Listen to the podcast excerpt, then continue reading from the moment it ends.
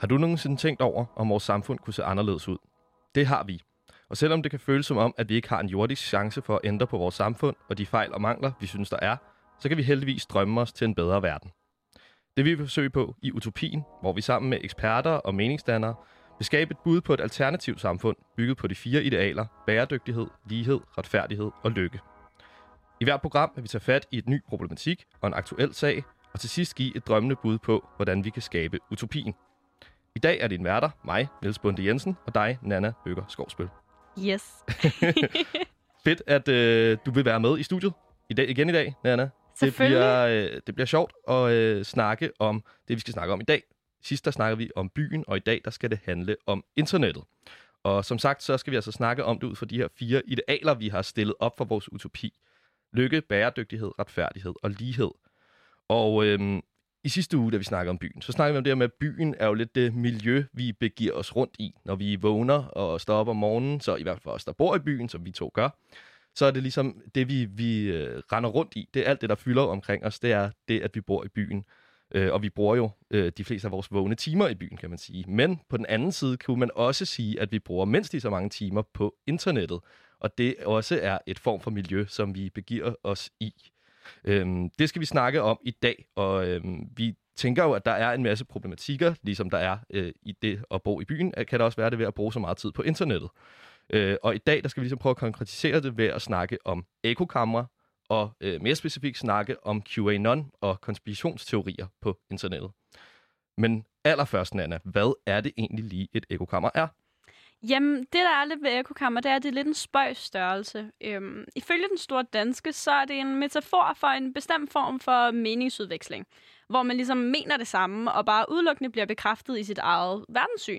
Så det er et sted, for eksempel et internetforum, øhm, som Reddit, Go Supermodel, Facebook, Instagram, som ligesom bekræfter dig i dit verdenssyn, som, som du nu har. Men øhm, det, der er særligt farligt ved det, er, at øhm, de her internetforer, de ikke er så reguleret. Så, øhm, så du kan sagtens gå ind på Reddit og skrive lige, hvad du har lyst til, og udtrykke alle de holdninger, du vil.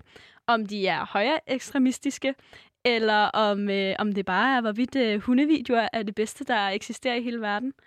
Øhm, og det kan være lidt øh, problematisk, fordi du får ikke rigtig udfordret dit verdenssyn så meget. Øhm, du, egentlig, du bliver egentlig bare stadfæstet i de her fordomme og måske negative sociale holdninger, som, øh, som du har. Så de kører simpelthen i ring og bliver gentaget. Øhm, og det, der er med det, det er faktisk, at Facebook er lidt bedre til at regulere på de her ting for dig.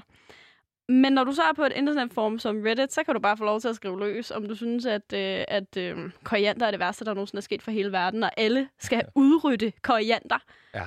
Det, det er det farlige. Det er det farlige. Det er det farlige. Ej, men der er også sådan højere ekstremistiske grupper, som, øh, som for eksempel ISIS og sådan noget, som, øh, som gør brug af de her internetforum øh, til at rekruttere folk. Ja. Og det er faktisk her, hvor det bliver ekstra problematisk. Fedt. Øhm, Nana, når du bruger internettet, og du sidder og scroller rundt, er det noget, du tænker over det her med, om du er inde i et eller andet form for ekokammer, eller en informationsboble, som man også kan kalde det, hvor du bare ser mere og mere af det samme? Eller, eller synes du, du er god til også ligesom at, at afsøge de andres meninger?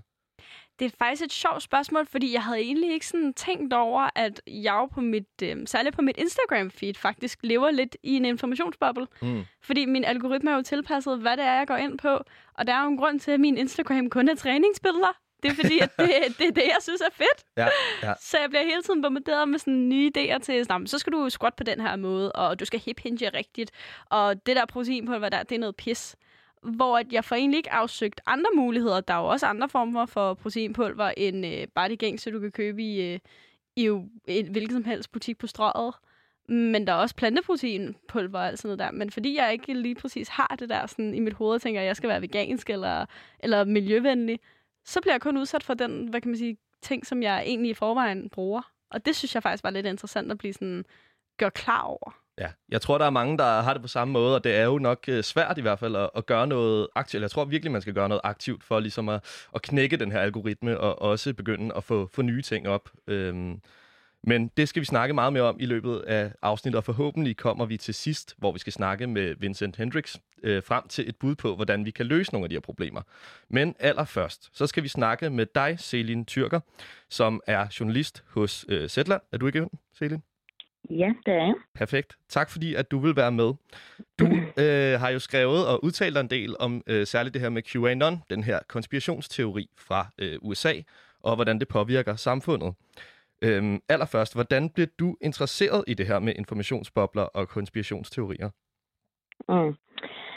Jamen, øhm, jeg tror, at jeg var rimelig interesseret generelt i, hvad der foregik på sociale medier, og øh, de her små kaninhul, man kan falde ned i, og det kan være alt fra, at man sidder og ser en, en opskrift på, hvordan man laver en pastaret, og så lige pludselig er man røget ind på alle mulige andre ting, og så tænker man, nu skal jeg være øh, kok, til at man kan finde nogle informationer om noget, som ikke passer, og ryge ned i det her kaninhul, og lige pludselig kan man tro på noget så vildt, som QAnon jo er. Øh, en konspirationsteori om, at, at der findes en elite, som drikker babyblod for at holde sig unge. Altså, jeg var meget fascineret af, ikke så meget selve teorien, fordi at, altså, den er jo også interessant i sig selv, men mere, hvordan man når derud, hvor man rent faktisk tror på det.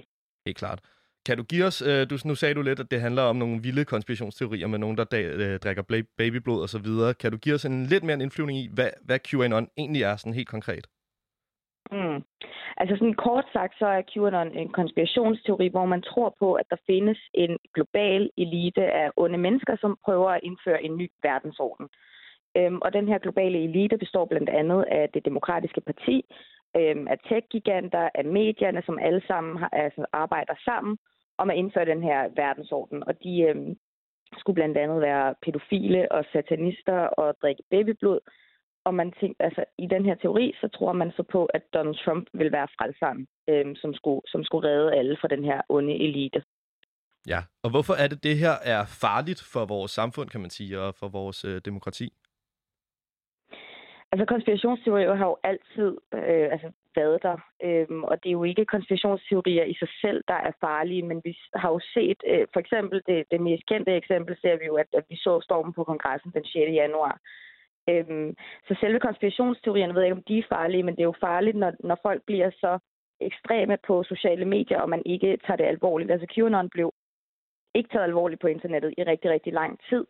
Og da det først begyndte at regulere det på Facebook og på Twitter, var det for sent, og det var så udbredt, at folk i Danmark begyndte at tro på det, hvilket jo er lidt spøjs, når det tager afsæt i noget, der foregår i USA. Og vi så jo på stormen på kongressen, at der var nogle af dem, der gik forrest, var QAnon øh, tilhængere, som, som troede på, at Joe Biden, altså, de troede på, at det var en pædofil, der blevet præsident i deres land, og det ville de gøre noget ved. Ja, så det er altså det her, når, når man kan sige, der er sådan en omsætning fra de her lukkede internetforer, men det så bliver omsat faktisk til virkelig handling, øh, der er farligt. Mm-hmm. Kan du se nogle paralleller til, til det, der sker i Danmark med, med konspirationsteorier og, øh, og Men in Black og så videre, eller synes du, det er lidt øh, noget andet? Jeg synes helt sikkert, det er noget andet. Øh, vi skal også tænke på, at i USA er der en større mistillid til, til myndighederne og til regeringen.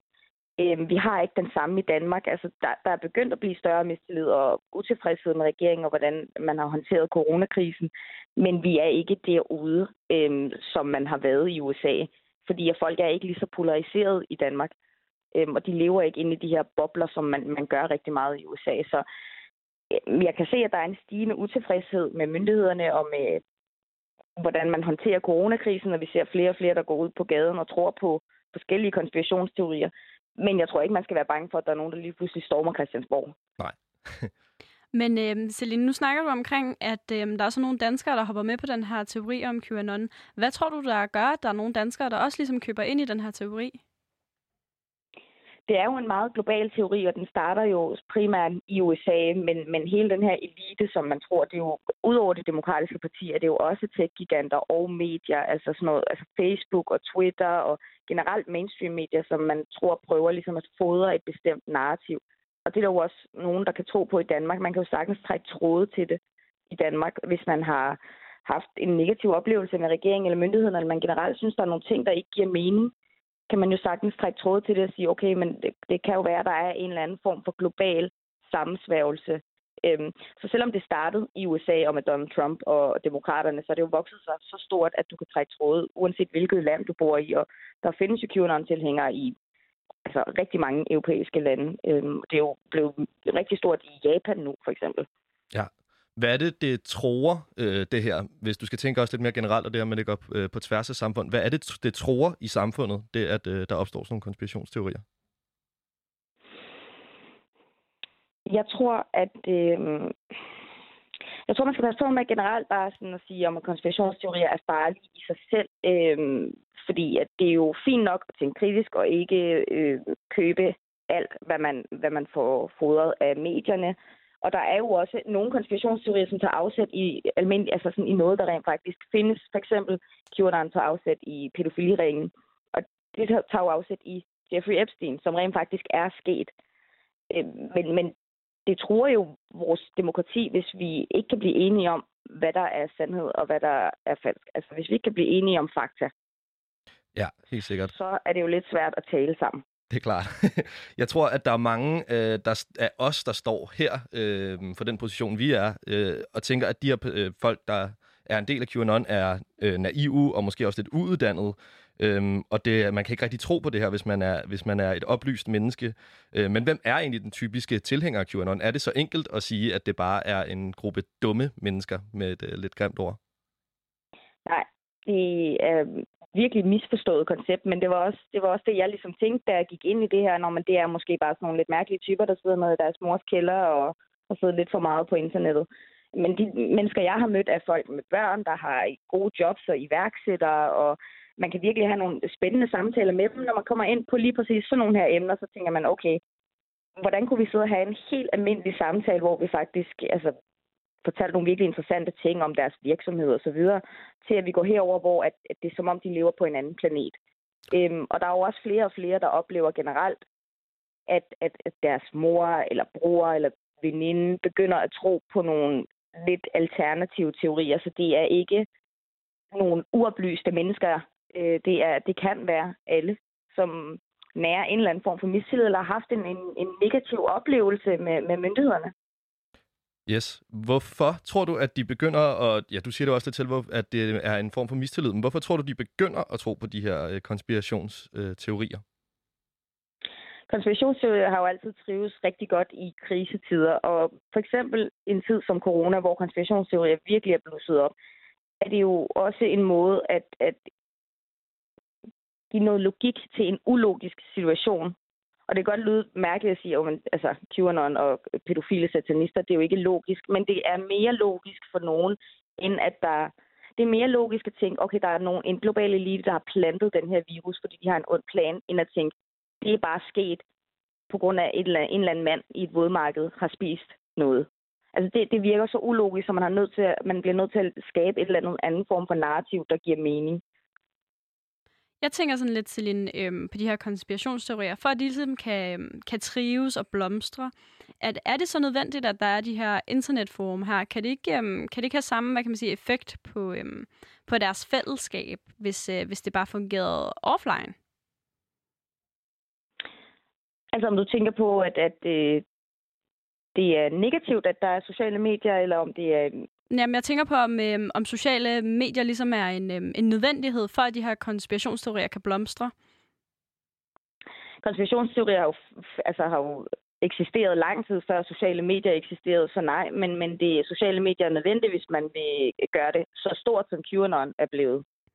Okay, men hvis vi så skal gå lidt mere kritisk til det og tænke på, jamen, okay, vi kan ikke helt, øhm, hvad kan man sige, de her øhm, jeg skal lige passe på, hvordan jeg formulerer mig. Men øhm, vi har det her internet her, og det er nogle internetforum, hvor de her sådan, QAnon ligesom øhm, snakker sammen. Hvis vi, hvis vi så skulle regulere internettet i forhold til sådan fri informationsflow, altså sådan, er det en mulighed? Er det, er det sådan, vi løser, øhm, eller hvad kan man sige, lægger mundkur på de her jeg tror, man skal altid passe på med at lægge mundkur på nogen, især når man har øh, prøvet ligesom at regulere QAnon, øh, taler det jo bare endnu mere ind i det her narrativ om, jamen tech-giganterne er en del af den her globale elite, og fordi vi fortæller sandheden, så lukker de ned for os og censurerer os. Så det gør jo ikke noget godt at censurere dem. På den anden side gør det jo heller ikke noget godt, at det flyder med, med misinformation på nettet.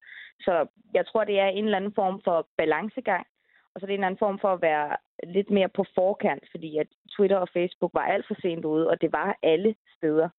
Øhm, altså, det var jo for sent. Det var simpelthen for sent, man reagerede, og det virkede som sådan en lappeløsning, at, at man bare fjernede alt, hvor der blev nævnt QAnon. Øhm, så jeg tror, man skal være lidt hurtigere ude og generelt se, hvad det er, der rører sig på nettet. Øhm, men det er helt sikkert vigtigt, at man, man modererer sociale medier.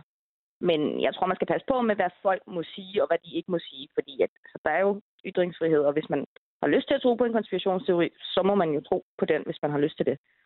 Mm, hvis man så skulle øhm, fortælle for eksempel den gængse øhm, gymnasieelev, der ligesom falder ned i det her kaninhul her, hvordan, øhm, hvordan, hvad kan man sige, hvordan fortæller man dem, at, øh, at de skal passe på, hvad de ser på nettet? Er det igennem internetkampagner, øhm, der ligesom gør klar over, at, at alt, hvad du læser på nettet, er ikke nødvendigvis sandt?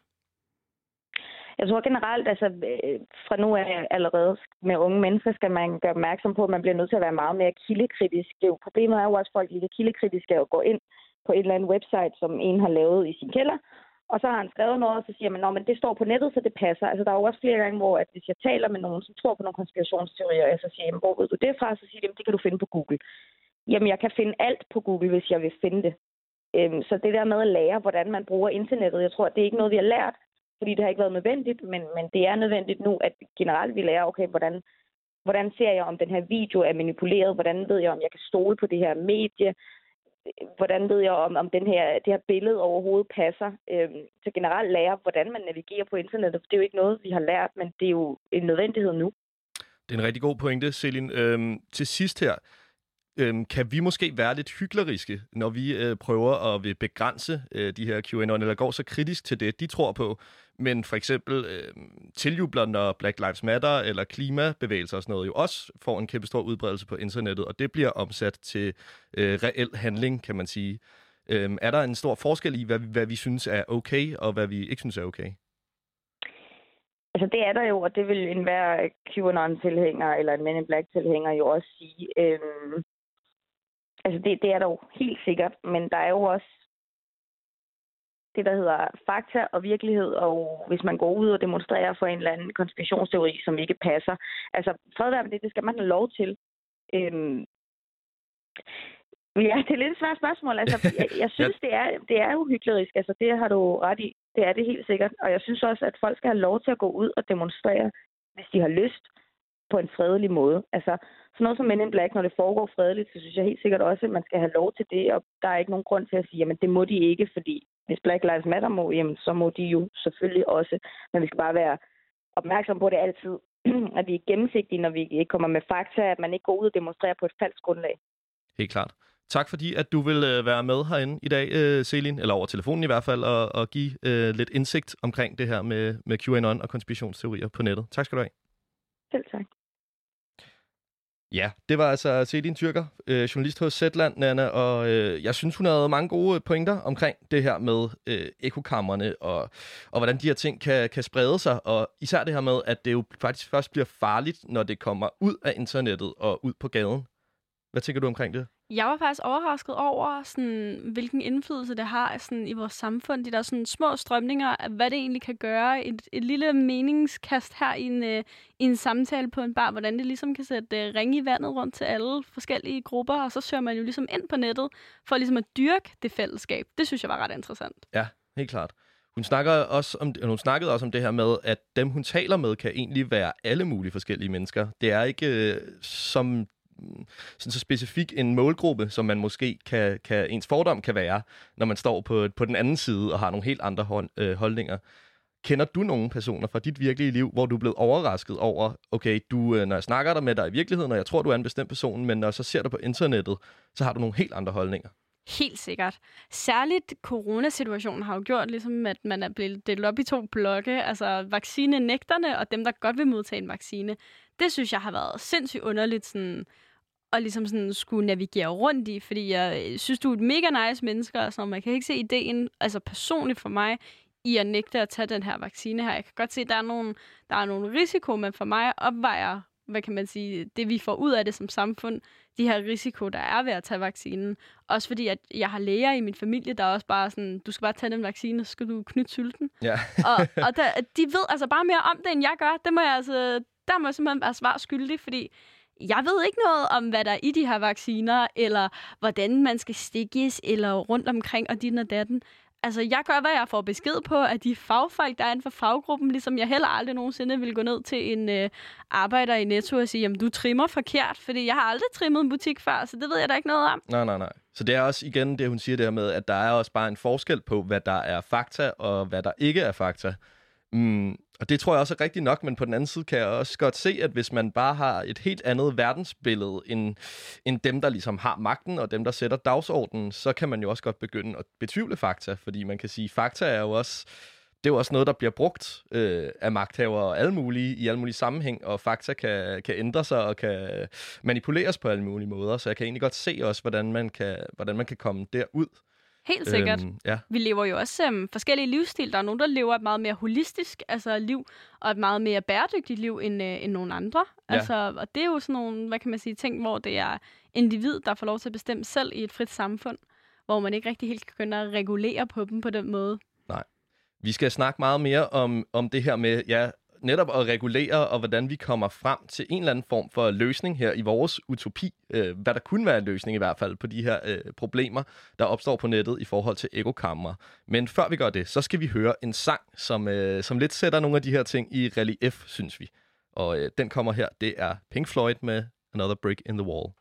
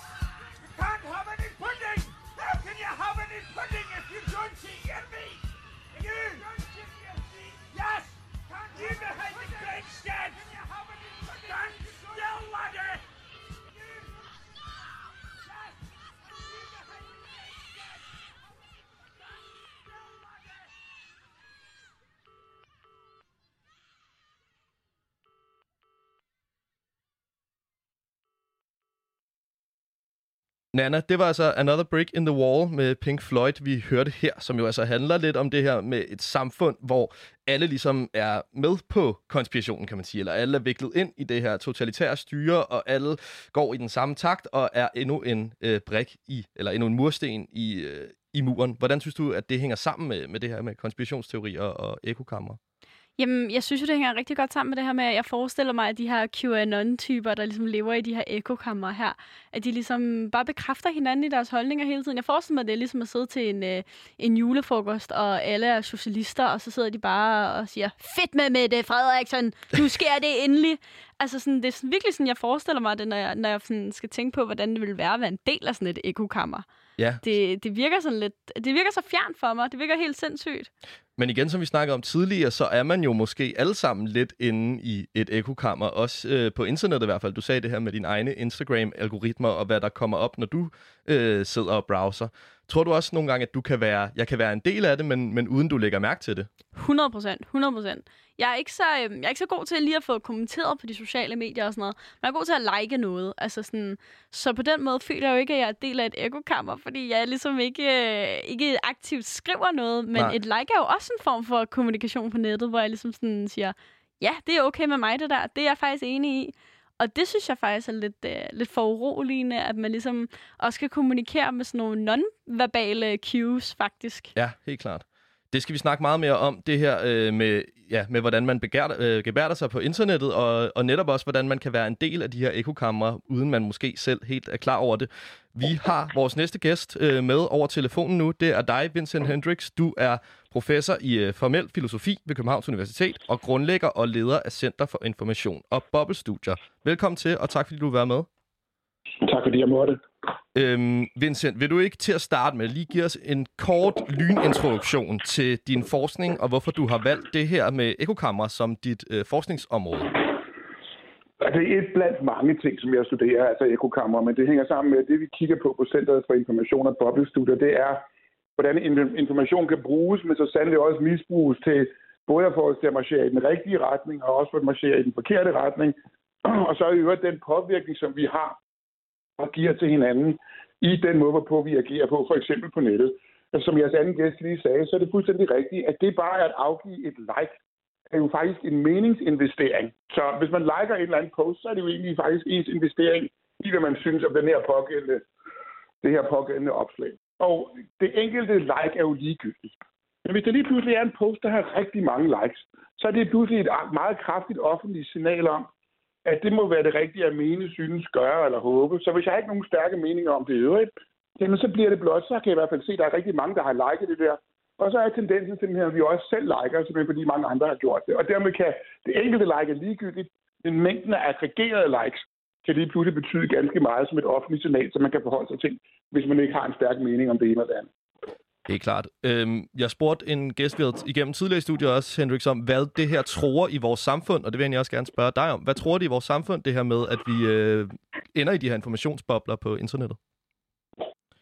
Altså, vi har jo allerede set konsekvenserne af det, i den forstand at forstå, at i sidste instans kan man sige, at, at vi lever i en informationstidsalder, som lever på ryggen af en oplysningstid. Og den grundlæggende idé i oplysningstiden var, at man skulle give folk noget mere information til rådighed, læs helt viden, og på den baggrund, så kunne man styrke deres selvstændige tænkning, deres autonomi, og også det kollektive demokrati. Så derfor er information og demokrati har altid hængt meget tæt sammen. Men det vi ser nu, det er jo bare, at eftersom at folk de kan ikke nødvendigt deler sig efter anskuelser, eller hvad antageligt viser deres anskuelser, og så i øvrigt når hen til et punkt, hvor de bare ikke kan lide oppositionen. Altså, sådan er det meget i USA lige nu, og her demokraterne kan simpelthen grundlæggende ikke lide øh, republikanerne og vice versa. Og det er ikke bare, fordi de er meningsmæssigt uenige. Det er fordi, at det, man kalder for polarisering, altså at du og jeg er uenige om noget, eller processen igennem, hvilket vi bliver uenige, lige pludselig går hen og bliver det, man kalder for affektiv polarisering. Altså, at jeg simpelthen bare ikke kan lide dig. Øh, og jeg kan ikke lide dig på baggrund. Det kan godt være, at det starter med, at jeg kan lide din mening, om til sidst kan jeg bare ikke lide dig. Og når vi når derhen, så kan det være rigtig bekymrende for demokratiet, fordi demokratiet skal være fagnende i den ene ende, men det, det forudsætter også, at vi alle sammen har en, en, en grundlæggende fællesviden om, hvordan, hvordan, hvordan og hvorledes virkeligheden skal se ud, for at det fungerer i den anden. Og jo mere polariseret vi bliver, jo mere altså, jo sværere bliver det at holde fast i. Helt klart. Øh, vi snakkede også tidligere om det her med, at det jo også er nemt at sprede øh, falsk information, eller kan man, kan man sige, eller noget, der ikke forholder sig til, til fakta. Øh, hvilken, en, hvilken, øh, hvilken effekt har det på brugerne øh, på internettet, at det her information, der er kontroversielt, eller som ikke forholder sig til fakta, det kan blive øh, øh, delt og spredt så nemt? Ja, det kan jo i sidste instans betyde, at det er det, du forholder dig til, når du skal tage en beslutning. Altså, det er ikke for sjov, at alt fra FN til OECD til World Economic Forum, alle de store NGO'er har været ude at sige, at misinformation på nettet skal nu anses som en global udfordring. Altså på lige linje med klima, migration og flygtninge og verdensomspændende sundhed og alle de andre udfordringer. Simpelthen fordi, at det kan være med til at undergrave en styreform, som vi sætter stor pris på, læs demokrati. Og det betyder i sidste instans, at, at udfordringen kan blive at misinformation. Og der ved vi ganske meget om det. Altså Mads Vestergaard og jeg, vi skrev for nogle, bog, for nogle år siden en bog, der hed Fake News, når virkeligheden taber, som i øvrigt er oversat til alverdens sprog. Og der finder vi ud af der, øh, sammen med andre forskere, at, at tendensen er, at falsk information eller misinformation spreder sig mere og hurtigere og dybere end sandfærdig information. Nummer et. Og nummer to, at det også forholder sig sådan, at det ikke er os som mennesker, der er, eller undskyld, det ikke er man siger altid, at det er bots eller algoritmer, der spreder information, misinformation. Nej, studier tyder faktisk på det. Det er ikke, det er ikke dem, der er de primære til at sprede fake news og misinformation. Det er os som mennesker, simpelthen fordi vi har en dagsorden med det. Så vi er, selv, så vi er delvis selv skyldige, at tingene ser ud, som de gør. Det er ikke godt algoritmer og, og måden, hvorpå Facebook og de andre sociale medieplatforme fungerer. Det er en interessant pointe, og øh, det får mig også lidt til at tænke på det, som øh, Nana sagde før med, at man jo også selv uden at, så meget vide det, og uden at tænke over, at man er en konspirationsteoretiker, eller en, der er fanget i et ekokammer, godt lidt kan være det alligevel. Øhm, hvem bliver fanget i de her ekokammer? Er det os alle sammen på en eller anden måde? Altså studier tyder på, at vi alle sammen, altså at studier tyder på, at vores både vores nyhedsfeed og i vores nyhedsfeed og de informationer, vi tilgår, jo i vid udstrækning også er bestemt af, hvem vi kender og vores netværk på de sociale medier og andet. Så, så, så, så lige finder lige, og, og den måde, hvorpå de sociale medier og sociale platforme fungerer, det er det, man kalder for recommender-based systems. Det betyder i sidste instans, at den information, som du får, vil være afledt af det, som du i øvrigt allerede har set øhm, og dine præferencer og din klikhistorik og andet. Så det betyder, at det går meget hurtigt med at få rigtig meget information fra en bestemt vinkel, fordi de, fordi de, de, øhm, de anbefalelsessystemerne, de læser på og ser på, hvad det er, du allerede har set på, og så giver de det mere af det samme. Og det, kan jo altså, det, det har jo kun med til at, at, at forstærke de forudfattede meninger, eller de overbevisninger, du i forvejen har.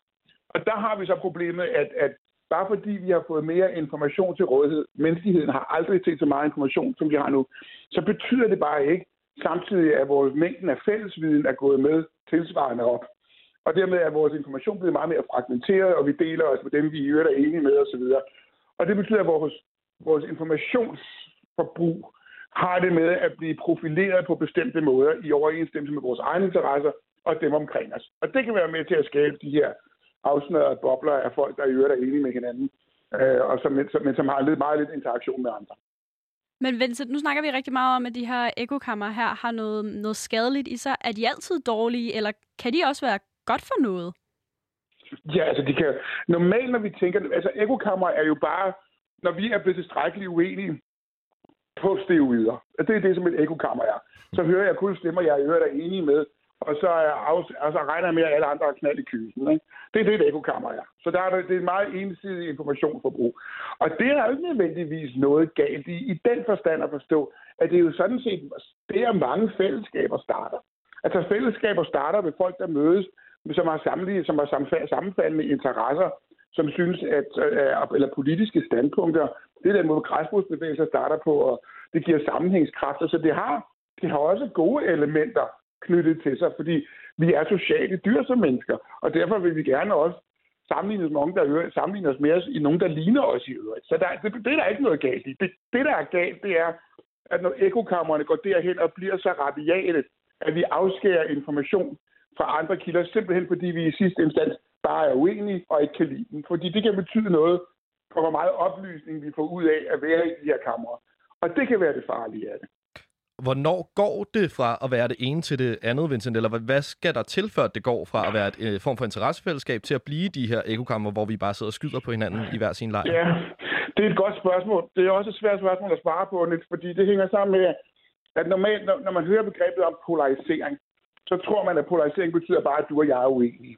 Det er ikke det, som polarisering egentlig betyder. Polarisering er den proces, igennem hvilket et fællesskab, der i øvrigt gennemsnitligt er enige, mødes og gentager og diskuterer og raffinerer de argumenter, som de har, mere og mere, til et punkt, hvor den gennemsnitlige standpunkt i gruppen har forskudt sig mod et mere rabiat standpunkt, end man havde, inden man begyndte at drøfte og diskutere. Og det betyder, at selve drøftelsen og diskussionen kan få folk til at forskyde sig i en mere rabiat retning. Og det er det, man kalder polarisering. Når polariseringen så går, går hen og bliver, når polariseringen så går hen og bliver der, hvor vi afskærer andre, og der, hvor det sker, hvor, hvor det ordentligt kan være sådan, at vi har affektiv polarisering, at vi bare ikke kan lide andre, der har en anden mening end den, vi har, ja, så kan det, eller det begynder at mobilisere rundt omkring det, eller at, at det bliver et os versus dem fortælling på steroider. Det er det, som konspirationsteorier har det med at være. Ja, så kan du godt se, så, har det, så kan det have nogle uheldige konsekvenser. Men hvornår det sker, ja, det har vi ikke sådan decideret. Der er ikke sådan et gestandskift, der lige pludselig bliver trukket i en, en bremse, og så har folk skiftet mening på den måde. Det sker, um, det sker umærkeligt, altså som man siger. Ikke? Altså, det sker gradvist, uden at man kan sige, at, at hvornår det punkt helt præcis er. Helt klart. Men er det nødvendigvis øh, internettet, tror du, der er skyld i det her, eller har folk ikke altid været meget uenige, og de her polariseringer har også kunne ske førhen, men internettet har bare gjort det muligt for os at følge med i? Ja, nummer et følge med, og nummer to forstærke. Jo, du har fuldstændig ret i, at selvfølgelig har polariseringen fulgt så længe vi har været mennesker. Ligesom lemmingeffekter og tilskuereffekter og alle mulige andre socialpsykologiske fænomener, de har været med os, så længe vi har været mennesker. Den eneste forskel, som du også selv anholder i dag, det er hastigheden, hvor med det kan gå, og rækkevidden og dybden af det er bare blevet global lige pludselig, og nu kommer på, i ordets bogstavelige forstand på lyshastighed. Ikke? Og det er, nyt for, det er nyt for os som mennesker. Misinformation og fake news og konspirationsteorier, det har vi også altid haft. Det er der ikke noget nyt i, i sig selv. Men rækkevidde, dybden og hastigheden, den er ny. Helt klart. Vincent, det her det er jo et program, der hedder Utopien, hvor vi også prøver lidt at drømme os frem til et alternativt samfund, hvor nogle af de her ting, de kunne se anderledes ud. Hvis ja. du helt kunne, selv kunne bestemme, og øh, du kunne tage beslutningerne, og det eneste, du skal forholde dig til, det er, at det er noget, der skal kunne lade sig gøre teknologisk, og med de naturlov, vi har her på jorden. Hvad kunne en løsning på det her være? Altså, nu bliver jeg altid nogle gange sammenlignet med sådan en middelalderlig dysdragon, der kommer tilbage til gåsefjeren og pergamentrullen, og de dage er talte. Så internet er noget, vi kommer til at leve med resten af vores dage og verden i øvrigt. Hvad, man kan, hvad jeg kunne håbe på, det er, at en af de udfordringer, vi har, det er, at der kan være rigtig mange gode grunde til at sætte misinformation og fake news og alt muligt andet i verden. Men der er også en pekuniær grund til det. Man kan tjene penge på det simpelthen, fordi at det har det med at sprede sig. Og I skal huske på, hvordan forretningsmodellen for de sociale platforme er. Den er sådan set meget enkelt. Du får brugerne til at generere noget information, som andre brugere bruger deres opmærksomhed på. Så tager du den opmærksomhed, og så tager du de data, og så sælger du dem, der egentlig betaler for gildet, nemlig annoncørerne. Og det betyder, at brugerne er produktet. Det er os, der, er til, det er os, der, det er os, der giver dataen, det er os, der giver opmærksomheden, og det er det, som man tjener pengene på. Og det betyder, at vi bare er input i den. Vi er også nogle input, der kan, tælle, der kan tjene knapper på. Det er sådan, som tingene står nu. Og hvad jeg kunne ønske mig, det var, at man begyndte at tænke i, at man har en forretningsmodel, der ser anderledes ud. Altså, at dataene det tilhører brugerne, således at der er ikke nogen, der bare lige pludselig har dem og kan bruge dem til, hvad de vil. at man bliver bekendt med, at, at, øh, at hvis det synes som presse, og smager som presse, og lugter som presse, så er det formentlig presse. Så hvordan kan det være, at Radio Loud skal underlægge, underlægges medieansvarslov og god presseskik, mens Facebook ikke skal? På den del af dem, der vedrører et feed. Så at begynde at tænke i, hvordan er det ledes, at vi kan nå hen til en verden, i hvilken vi alle sammen kan få glæde af internettet, uden at vi samtidig skal være produkter på det. Men hvordan, øh, hvordan skal det så blive brugerens? Altså, hvordan, hvordan regulerer vi lige fra, at, øh, at vi har indrettet vores samfund på den her måde, til at nu skal det ligesom være brugerne, der ligesom har ja, magten? Ja, altså ikke, de, de kan ikke få magten alene, men lad mig lige spørge dig en gang. Altså, har du en Facebook-profil? Ja, det har jeg da. Okay. Har du læst de der 36 siders forordninger, der går på, hvad du må og hvad du ikke må, inden du oprettede profilen? Nej, det har jeg da ikke. Præcis, og det er der nærmest de færreste brugere, der har. Men der vil man vide, at hvis man havde læst de der, så er der faktisk meget skarpe forordninger på Facebook, Instagram, WhatsApp, YouTube og de andre på, hvad du må og hvad du ikke må. Så en del af det her, det går også på ens egen digitale dannelse omkring, hvad man ved og hvad man ikke ved omkring de medier, som man øvrigt bruger. Og når det vedrører datamængden, ja, så, kan man jo, så kunne man jo sagtens, have, der kunne man sagtens lave forordninger, der hed, at man kunne ligesom, man, ligesom når du har, kan du huske i gamle dage, der havde man et, et, et, et skilt, man kunne putte på sin postkasse, hvor der stod ingen reklamer, tak. Yes, det har jeg da stadig. Ja. ja, og, og det accepterer de faktisk. Men, men har du fundet et sted på Facebook, hvor du skal skrive ingen reklamer, tak? Nej, desværre. Jeg vil Nej, ønske kan du det. se. Ja, det vil ønske det. Ja, men prisen, du betaler for det, så er det, jeg også spurgt Facebook om flere gange. Hvorfor kan du ikke få det? Og så sagde SAS svar, nej, men det skal jo være gratis. Og det er ikke gratis. Du betaler bare i en anden valuta, du betaler med din opmærksomhed. Så så længe at den forretningsmodel er tilladt, så kommer vi meget, det bliver det svært at få nogle af de her, ting, de her ting til livs, fordi de bliver understøttet af recommender-based systems, og det, der larmer og er spektakulært, uafhængig af, om det er sandt. Så hvis vi ikke begynder at lave nogle visse indgreb i den forretningsmodel, hvor alt, hvad der vedrører dig, det tilhører Facebook. De kender dig jo bedre, end du nærmest kender dig selv. Så længe at vi tillader det, ja, så er det dem, der dybest set sidder på største, de sidder på, de, det er dem, der sidder på magten. Og hvis de nu også får lov til at få en, det er de nemlig også ønsker sig, de ønsker sig også at få deres egen møntform, eller egen møntfod, Libra. Så hvis du både kan tillade, at de sidder på informationsmotorvejen, og at de har en møntfod, så er det jo en hver diktators våde drøm, altså. Men Vincent, jeg tænker på, at særligt de sociale medier og sådan noget, er jo sådan noget, unge mennesker bruger helt vildt, og, og ned til 10-årsalderen endda, selvom at der nogle Ja. gange er lidt aldersgrænser. Hvordan, mm. hvordan, hvordan skal vi uddanne dem i at, at vide de her ting omkring, at de faktisk betaler i data, selvom at det kan virke som om, at de bare får lov til at skrive med deres venner? Ja. ja, altså der er det jo faktisk sådan noget som Børns Vilkår for eksempel. De har jo hele programmer for den slags ting. Jeg har jo selv stået i spidsen for et, et uddannelses- undervisningsprogram til grundskolens udskoling og gymnasiet, som vi blev finansieret sammen med Trykfonden, der hed Dude, øh, og et bog, der hed Like, som bliver rigtig meget brugt, som man kan bare gå ind på digitaluddannelse.org og downloade fuldstændig kvit og frit, øh, som jo er et tiltag til at få folk til at forstå, eller for os, du ved, før der, der, var vi, før der var vi samfundets borgere, og nu er vi internettets brugere, ikke? Og hvad er, det for, hvad er det, man skal vide for at være en oplyst borger i en, i en digital tid og en analog tid samtidig? Og det er, det, I skal huske på, det, det er nyt for os, Rødder, ikke? Jo, Facebook er fra 2004, okay? Altså, den overvågningskapitalistiske model, der er på Google, den er fra 2001. Det er 20 år siden maksimum. Så selvfølgelig har vi børnesygdomme nu, og selvfølgelig tager det noget tid for os at indstille os på, hvad det er for en ny virkelighed, vi skal være en del af, når, vores, når horisonten ikke er længere end, end som så. Og den tid bliver vi nødt til at bruge så mellem digital dannelse og regulering, både for, for, for alle generationer. Fordi der er ikke nogen, der er digitalt nyfødte, vi er alle sammen digitalt vi er alle sammen digitalt nyfødte. Der er ingen, der er digitalt indfødt. Vi har bare forskellige udfordringer afhængig af, hvor vi er og står. Så er vi nødt til at tage den tid, det tager for at finde ud af, hvordan jeg kan sikre min autonomi og sikre det kollektive demokrati i en tidsalder, hvor der aldrig har været så meget information til rådighed. Men mængden af opmærksomhed, som du har som bruger, den er stadigvæk fixeret. Den er der ikke kommet mere af. Helt klart. Du snakker om det her med regulering også, øh, Vincent. Eller det nævnte du lige det ord i hvert fald. Øhm, igen, Ja. hvis du bare tænker på din helt egen utopiske forestilling. Synes du også, man skulle gå ind og regulere i debatter for eksempel, og i, ja, i de forskellige brugere, hvordan de udtaler sig på internettet? Det gør man allerede. Altså det gør, look, det gør Facebook, Instagram, WhatsApp, YouTube og alle de andre allerede. Det kan godt være, at de ikke siger det som sådan, men det er det, de gør. De, de, de, Donald Trump, øh, der var stor deplatforming day, der går Trump jo i dag. Ikke? Altså, Mm. og han har ikke gjort noget, der var værre end, end herre Bolsonaro, og han er stadigvæk på, selvom han er Brasiliens præsident, og den anden var Amerikas. Så de regulerer allerede svært. Men hvad de selv har været ude at sige, det er, og specielt Jack Dorsey fra Twitter, som var ude med hans 10 teser, har været ude at sige, vi bliver simpelthen nødt til at få noget regulering. Altså, vi kan ikke selv administrere det.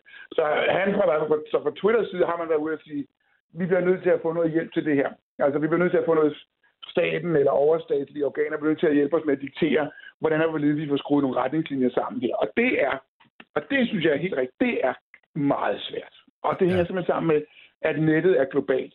Så hvilken lovgivning er det, vi skal gå efter? Er den amerikanske? Er det den europæiske? Er det den danske? Er det Menneskerettighedskommissionen i Haag? Hvem er, hvad er det for noget, der skal ligge til grund for de, den form for regulering, som, som, som, som skal bruges i, de her, i den her sammenhæng her? Det er faktisk et stort uløst problem, men det er jo en af de ting, som, sådan som Margrethe Vestager diskuterer meget indgående disse dage, hvordan og hvorledes skulle sådan en regulering se ud, fordi den skal jo gælde globalt. Hvor, hvis du skulle give et bud med en, hvad, vil, hvad mener du, Vincent? Hvis du helt selv kunne bestemme, hvem, hvordan skulle den her regulering så se ud? Hvem skulle bestemme? Du ved, ja, ja, altså, man skal jo lige huske på her, fordi der er så mange bevægelige dele i det, så skal du have mange forskellige slags aktører med ind i det. Så jeg vil jo se, om ikke det ville være en god idé, at Biden-administrationen gik i forbund med EU, som så, øh, som så gik sammen med ja, øh, også et forhold til kineserne her, som jo også er begyndt at, at, at for eksempel deres TikTok er jo også begyndt at komme i søgelyset her for, hvordan der hvorledes den fungerer.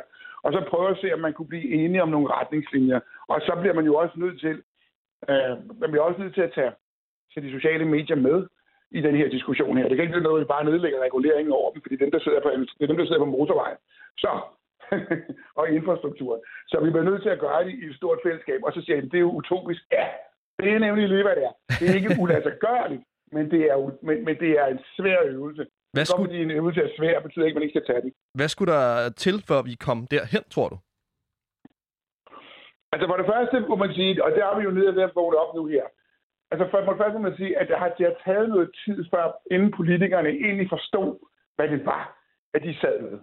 Altså det var ikke for sjov, at der kom et meme, der hed Senator Rerun Ad, som resultat af, at Mark Zuckerberg havde været i senatet, og en uvidende senator fra Utah havde spurgt, hvordan man kunne tjene penge på en forretningsmodel, hvor, man, hvor, hvor, man, hvor det ikke kostede noget at være medlem. Og så var det, han sagde, Senator Rerun Ads sælger reklamer. Og, det, og så siger han, oh, that's great, I, hadn't, I didn't know that. Det går ikke. Altså, det, det går ikke, at den, lov, at, den, at den lovgivende magt ikke forstår, hvad det er. Helt klart. Øhm, til, lige, så, lige så vel som de tillod jo faktisk, at, face, altså, at Google kunne erhverve sig YouTube. Og fordi de tænkte, at den ene del er en søgemaskine, Google, og YouTube, det er en videokanal. Men faktisk er det sådan, at verdens største vi- øh, under, øh, søgemaskine i dag er jo ikke Google. Øh, det er YouTube. I den forstand at forstå, at hvis, der, hvis din hula hopringer går i stykker, eller din, din nye opdatering til din iPhone ikke virker, så går du på YouTube for eksempel, der er en video, der kan afhjælpe problemet. Og det betyder, at de sidder jo simpelthen på hele, under, hele søgningsmarkedet. Altså stort set alt. Og der kan man sige, at en vigtig del af det er, at vi også begynder at have det at diskutere det, der hedder antitrust, altså antimonopollovgivning. Altså er det rimeligt, at du sidder på 90 eller 100 procent, der stærmest 95 procent af alle støvninger på verdensplan i et firma? Kan, må man det? Må man sælge bånd og bændler og bøger og bildele, som Jeff Bezos gør på Amazon.com, og samtidig eje Washington Post? Hvilket han også gør. Helt Så klart. ja, du har både et nyhedsmedie, og så har du verdens største Walmart, verdens største... Øh, hvad, hedder, hvad, hvad, er vores svar, hvad er vores svar til, til Amazon.com? Ikke? Altså, det er vel en kryds, det er jo et bilka, ikke? Altså, øh, eller, eller en, en multibilkan. Altså, må du det? Må du have både og? Og er derfor skal vi, skal vi også til at kigge på noget antimonopollovgivning i den her forbindelse her, så de simpelthen ikke vokser så, så gigantisk store, at, øh, at de nærmest bliver de nærmest bliver stærkere end stater. Og så vil jeg sige, at det er noget, der er, det er en værre dystopi. Det kommer aldrig til at ske. Well, look. Da det var sådan, at den australske regering var ude at sige, så Google, så Facebook, nu skal I altså til at betale tredjepart for de, for de, reklamer, for de uh, historier, som I bringer. Hvad var Facebooks reaktion på det? Så lukker vi bare for nyhedsstrøm. Mm. Altså, det kan, godt være, at vi, det kan godt være, at vi ikke er et land, men vi kan fuck med landet. No problem. Vi lukker bare nyhedsstrøm. Slut. Vincent, øh, jeg ved jo, du kan, det snak- magt. du kan, Det jeg ved, det at du kan snakke om det her i timevis, øh, Vincent Hendricks, men vi Ja. skal også til at runde af her. Du har jo kommet med en masse øh, øh, sammenhæng, kan man sige her, og det, det er jo også det, der er problemet, kan man sige, at det hele er vævet ind i hinanden. Hvis du nu kan komme med et par øh, sådan, i punktform i din utopi, hvordan skulle vi løse det her? Tre gode råd, øh, tre gode øh, måder, vi kan gå fremad på med det her. Ja. Okay. Helt kort. Et. Ja. Et. Husk at læse de forordninger, der gør den platform, du er med på, så du selv ved, hvad du kan til- tillade dig og ikke tillade på den platform, som du deltager på. Ikke? Det er den første. Ja, tak. To. Sikre noget digitalt dannelse om, at du faktisk er produktet, og det ikke er dig, der er klienten. Og tre. Internationalt samarbejde med henblik på lovgivning. Punktum. Sådan. Fantastisk, Vincent. Tusind tak, fordi at du vil øh, være med her i dag og være med til at tegne et billede af en bedre fremtid, forhåbentlig. Tak skal du have. Tak fordi jeg måtte. Ja, Nana, det var Vincent Hendricks. Han havde rigtig mange gode ting at sige, synes jeg. Og også mange ting, der måske for den gængse internetbruger og den gængse øh, radiolytter kan være svært at følge med i. Men kan vi lige få opridset igen. Hvad var det, han sagde her til allersidst, som kunne være en del af vejen frem mod en øh, utopi?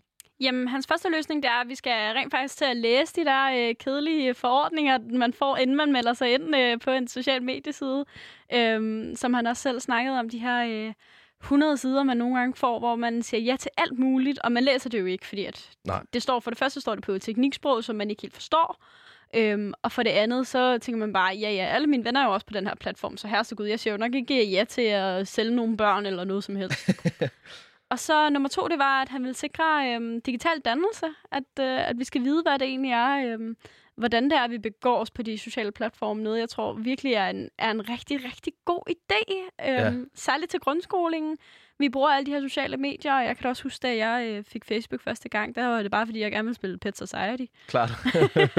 Jeg tænkte ikke noget over, hvad det var, jeg postede, eller hvad jeg lagde ud. Nej, og som Vincent også siger, så er det jo også bare et meget nyt fænomen, hvis man kigger ud over verdenshistorien, kan man sige, og, og menneskets historie, så er det jo helt vildt nyt, det her med internettet, og især med de sociale medier, og den måde, vi bruger det på. Og vi er jo begge to for den generation, hvor, hvor det kom, øh, altså hvor det blev introduceret, Øhm, så vi er jo heller ikke, vi er jo ikke vokset op med det, kan man sige. Det er kommet i løbet af vores liv, så jeg tror da helt klart, det er rigtigt, at dem, der bliver født ind nu i en tidsalder, hvor øh, sociale medier øh, fylder så meget, som det gør, at der er jo en masse, man kan lære dem helt fra starten, som vi ikke kunne. Ja, helt sindssygt. Og øhm, den tredje, hvad hedder det, regel, eller hvad kan man sige, det gode råd, han havde fat i, det var, at vi skulle have et internationalt samarbejde om lovgivning på tværs af de her forskellige platforme. Altså på tværs af YouTube, Facebook, Google. Øhm, så der rent faktisk kommer noget regulering, og noget, vi alle sammen kan være enige om. Mm. Og det synes jeg var mega sejt, at, øh, at han ligesom tænker systemet øh, rent strukturelt. Helt klart. Helt klart. Ja, det er jo som sagt, som vi har sagt i nogle af de andre øh, episoder her, så det er også lidt vores forhåbning med den her utopi, at vi også lidt skal væk fra den her tankegang om, at det hele tiden er individet, og det er den enkelte bruger, der skal tage ansvaret, og det er mig, der skal regne ud, hvad jeg skal gøre, og hvad jeg ikke skal gøre, men, det, men der faktisk også er nogle af de her struk- større, strukturer og sammenhæng, som man også kan ændre på, og det bliver man nødt til, hvis man skal ændre de her ting. Men, Men- Men øh, ja. hvordan ser øh, utopien så ud nu? Ja, Nana, vi har jo lavet en lille matrix, kan man sige. En, en utopien-matrix, hvor vi har øh, en skala, der på den ene side går fra øh, dystopisk og utopisk, og på den anden side går fra realistisk og urealistisk. Hvis vi skal putte de her tre råd ind, som øh, Vincent han kommer med, og lad os starte med det første. Hvor synes du, den ligger? Åh, her, jeg synes, den er svær, fordi at, øh, hvornår får du nogensinde nogen til at læse øh, 46 sider på, øh, på nettet? det, det tror jeg ikke at helt, at du gør. Så jeg, Den er over mod urealistisk på den, øh, ja, det på synes den jeg. øh, side. Det synes Ja. ja. jeg, den er. Øhm, jeg, tror, jeg tror, det er rigtig svært, fordi det er op til individet, og det er ligesom affaldssortering og alle mulige ting. Det skal fandme gøres nemt for, at man gider gøre det. Det er, hvor, hvor vil du mene, den er på dystopisk, utopisk skalaen? Altså, er det, er det noget, der vil være virkelig, virkelig godt for vores samfund, det her, at folk sætter sig ind i sagerne, eller er det øh, virkelig, virkelig dårligt, eller er det et sted midt imellem? Jeg tror, det er et sted midt imellem. Det er et sted midt imellem. Ja. Okay, lad os gå videre til næste råd. Yes. Hvor siger du, vi er i forhold til sikker digital dannelse? Jamen, den synes jeg faktisk er både er ret realistisk. Altså, man kan jo sagtens få skrevet det ind i undervisningsplaner og få det implementeret i undervisningen, som du siger, allerede i folkeskolen.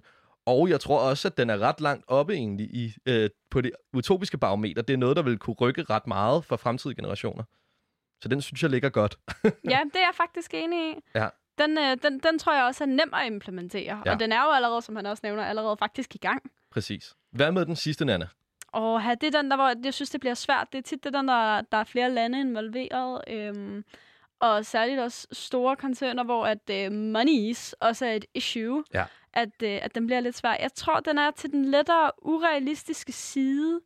Øhm, I den forstand, at, øh, at jeg tror ikke, det er noget, der bare lige kan blive, blive fikset på et år. Jeg tror, det er noget, der, der- kommer til at tage lang tid at forhandle. Ja, helt klart. Det tror jeg, du har ret i. Men til gengæld vil jeg sige, at den er bonger helt ud på utopibarometeret. Hvis, det, hvis man får løst den, så tror jeg, man kan komme sindssygt langt med mange af de her ting. Helt sikkert. Det er jeg meget Øhm, enig i. Så til alle øhm, ejere af tech-giganter rundt om i verden, og statsledere, der selvfølgelig sidder og lytter med til det her program, begynd at lave nogle forhandlinger. Det vil være det bedste, der kunne ske af vores, af vores bud herinde fra utopien. Øhm, Nana, hvad har du lært, synes du, af alt det her i dag? Er du blevet mere opmærksom på, øh, hvordan du bruger internettet, og hvordan du er en del af de her ekokammer, eller kan være en del af det? Ja, det synes jeg. Jeg synes bare, jeg er blevet opmærksom på, hvor, øhm, hvor sådan indflettet og indsnuset det alt sammen er på hinanden. Det synes Ja. jeg faktisk er lidt imponerende. Det havde jeg faktisk ikke regnet med, at alle de her ting virkelig var så connected. Helt klart. Det har været spændende, synes jeg i hvert fald også, at lære en masse om det her, og kigge fremad også, og forhåbentlig kan være et lille bitte skridt på vejen mod at skabe en bedre fremtid for os alle sammen. Det her, det var Utopien. Tak fordi du lyttede med.